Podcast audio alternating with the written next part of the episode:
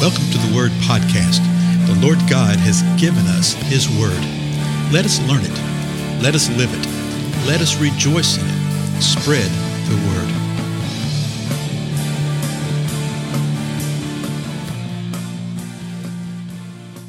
Blessings, everybody. This is Dale. Thank you so much for joining with me today on the Word Podcast.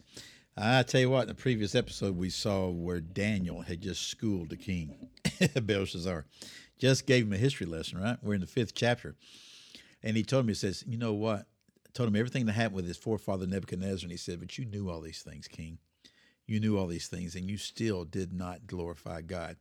And because of that, the very God that knows your life breath, that grants your life breath, that knows all your way, since you have not glorified him, verse 24 says this, then the hand was sent from him, from the Most High God, and this inscription was written out. He says, You know what? This writing right here on this wall, and they're looking at it, folks. It's right there. He said, This has come from God. Verse 25, Daniel still speaking. Now, this is the inscription that was written out.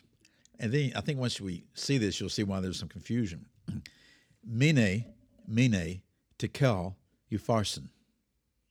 So it's actually uh, four words, the first two words the same. Mine, mene, then another word, tekel, then another word, upharsin. Well, what in the world do those words mean? That's that's what the uh, uh, the struggle had been. Okay. Well, let's see what Daniel says. Verse 26. This is the interpretation of the message. Mine, God has numbered your kingdom and put an end to it. And the word itself uh, and not you know this is sort of it's an Aramaic word. This whole portion of Daniel's in Aramaic. It's a unit of measure. Okay, it actually indicates a weight of gold.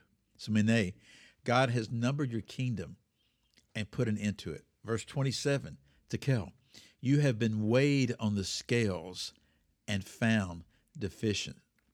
Tekel literally refers to like a shekel, a, a coin, a unit or something. You've been weighed on the scales and found defic- deficient. And then uh, Eupharsis, verse 28 says, Peres. So it's a form of it. it's like a half a mini. And it says, Your kingdom has been divided and given over to the Medes and Persians. So it's a reference to like half the size of something. So, Mene, Mene, Tekel, Upharsin. What does it mean? God has numbered your kingdom and put an end to it.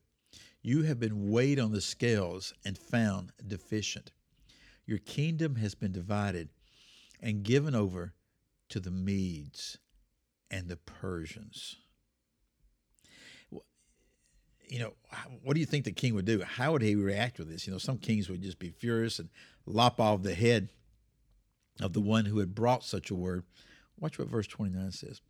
Then Belshazzar gave orders, and they clothed Daniel with purple and put a necklace of gold around his neck and issued a proclamation concerning him that now he had authority as a third ruler in the kingdom. That same night, Belshazzar, the Chaldean king, was slain. So Darius, Darius, the Mede, received the kingdom at about the age of 62. wow.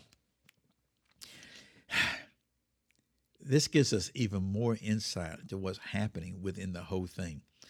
Babylon was a mighty city, not huge by today's standards or anything like that, but it was a great city. It had a wall all the way around it. Literally had a river that went through the middle of it, and the wall was built across the river to protect them from enemy.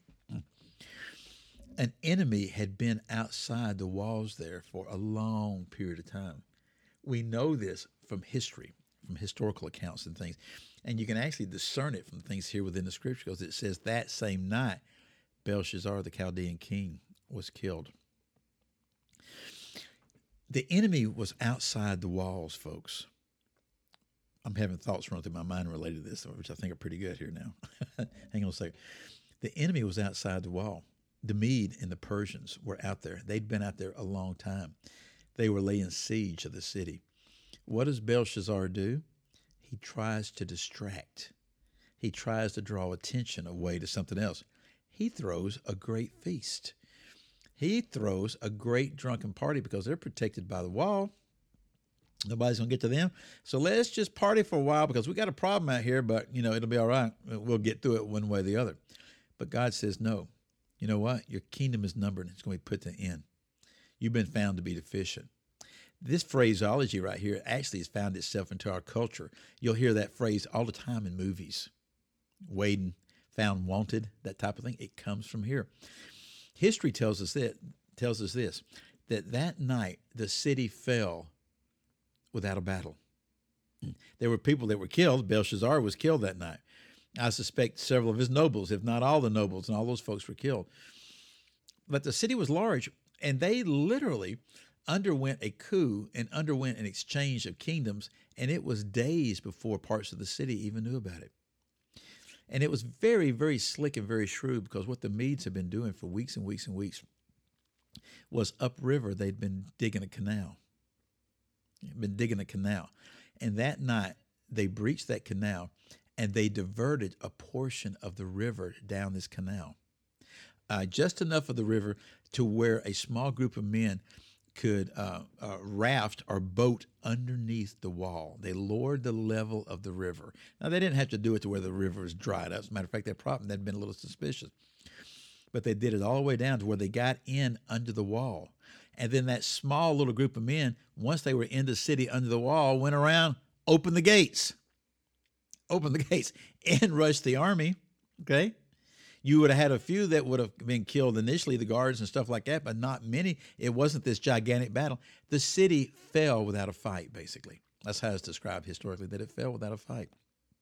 That very night, Daniel winds up serving in the next administration.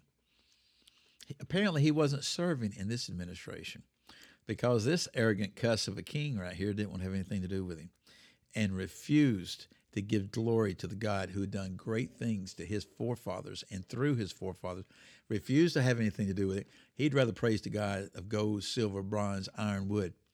Now, Belshazzar, he did honor what he said he was going to do. Okay, he did clothe Daniel with purple, gave him a necklace of gold, made him third in the kingdom. Daniel didn't want to have anything to do with it, and it didn't last for very long. Daniel was third in the kingdom for a couple hours. Mm, that was the balance of that night. And then Darius, the Mede, received the kingdom.